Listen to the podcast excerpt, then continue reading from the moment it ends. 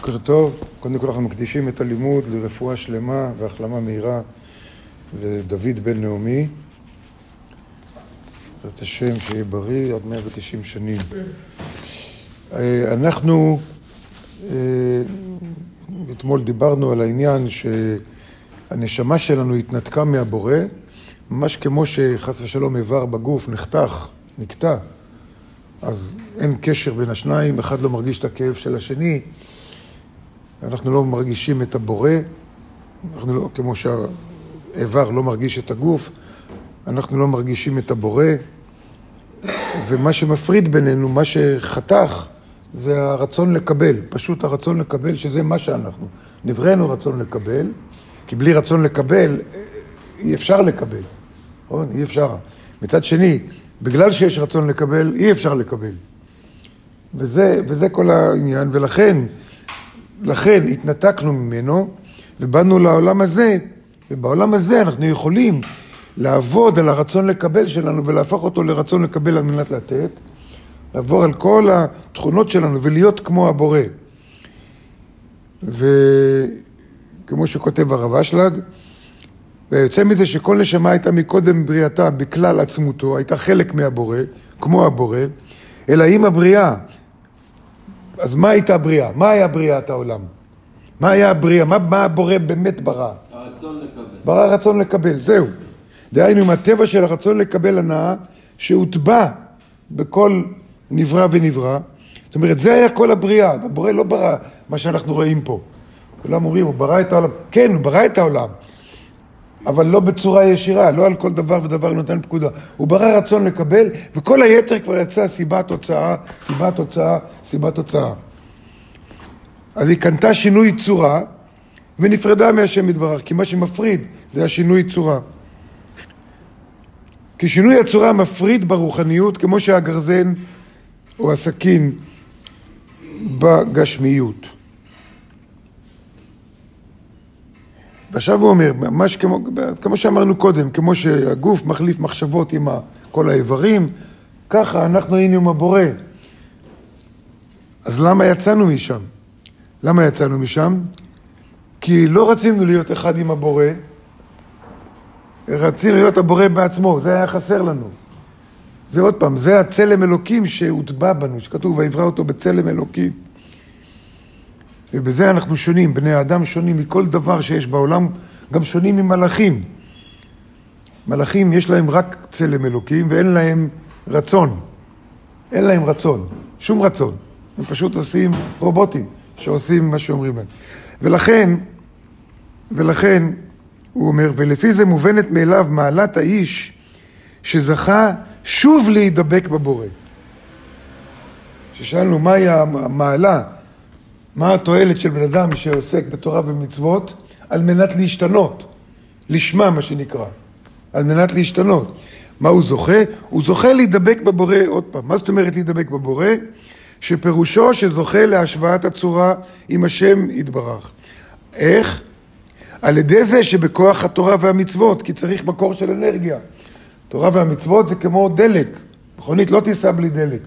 ככה אנחנו לא יכולים להשתנות בלי הדלק של התורה והמצוות. אז זאת אומרת, הדלק, זה שמיליתי דלק באוטו, יופי, קניתי אוטו, מיליתי דלק, זהו. לא נוסע לשום מקום. אז בשביל מה מילאת הדלק? אותו דבר המצוות שאנשים עושים. אתה לא משתנה, אז בשביל מה אתה עושה מצוות? אמרו חז"ל, שיעשה מצוות בכל מקרה, כי כשיבוא לו הרגע כן לעשות, לפחות הוא יהיה בקיא בעשיית המצוות.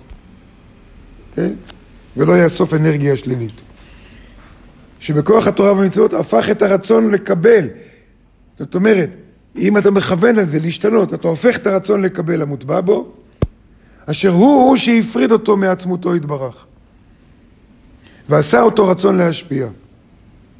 וכל מעשיו הם רק להשפיע ולהועיל לזולתו. אני לא יכול להגיד שאנחנו כבר שם. אבל אנחנו מבינים את זה, לפחות אנחנו תלמידים ותיקים, מבינים, תלמידים יותר חדשים, להבין, בשביל זה באנו לעולם. באנו לשנות את הטבע שלנו, לשנות אותו ולהיות יותר ויותר משפיעים, יותר ויותר בנתינה. וזה השכר שלנו גם. זה לא שעכשיו מישהו יגיד לי תודה רבה וזה ואיזה כיף, מכירים בזה שאני נתתי. השכר שלי זה השינוי שאני עובר. השכר שלי שאני יותר דומה לאור. ואם אני יותר דומה לאור, אני מקבל יותר. כדרגת, לפי דרגת שיווי הצורה. וכל מעשה הם רק להשפיע ולזולתו, שהוא השווה את הצורה ליוצרה. ונמצא ממש בדומה לאותו איבר, שנחתך פעם מהגוף, וחזר ונתחבר עוד פעם. לא מעצמו, כן, עם החירורג שעשה את זה. שחוזר לדעת ולהרגיש מחשבותיו של כללות הגוף. כמו שהיה יודע, טרם שנפרד מהגוף. הרב אשלג נתן פה לפרטי פרטים, כי באמת הנושא הזה, אפילו אם מבינים אותו, וכולם מבינים אותו כשלומדים אפילו בהתחלה, מתחילים, מבינים את הרעיון.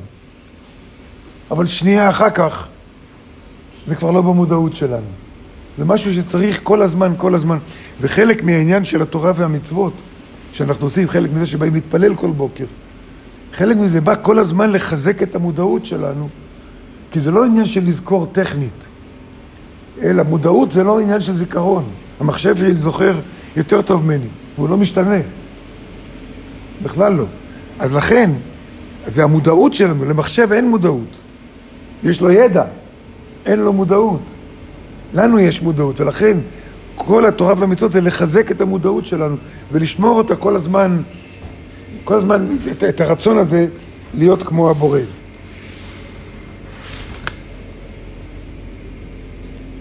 וככה גם הנשמה.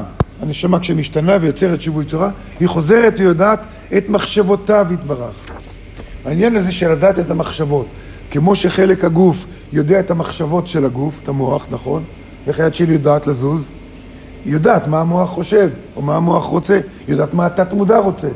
איך היא יודעת? או, יש איזו פקודה שמגיעה. זה מגיע עד לשם.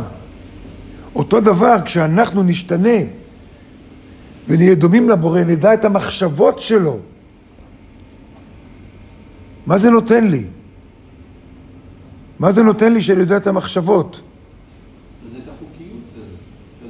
גם אם הוא יגיד לי, אני ידע. מה ההבדל בין לדעת את המחשבה? אחרי הבחירה חופשית. מה? אחרי הבחירה חופשית. זה לא קשור לבחירה חופשית.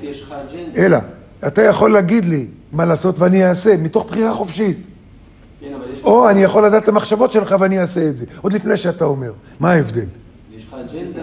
רמה יותר גבוהה. מה? רמה יותר גבוהה. רמת הדבקות היא יותר גבוהה. כי אם אני צריך לחכות להוראה שלך, אז אני אחכה עד שזה יבוא. נכון? זאת אומרת ששיווי הצורה הוא לא מוחלט. יש עניין עמוק בעניין של לדעת את המחשבות, ואני לא רוצה להיכנס לזה כרגע, אבל יש בזה סוד, ובעזרת השם מחר נדבר על זה. שמכוונים לרפואה שלמה, דוד בן נעמי, רפואת הנפש ורפואת הגוף. אמן.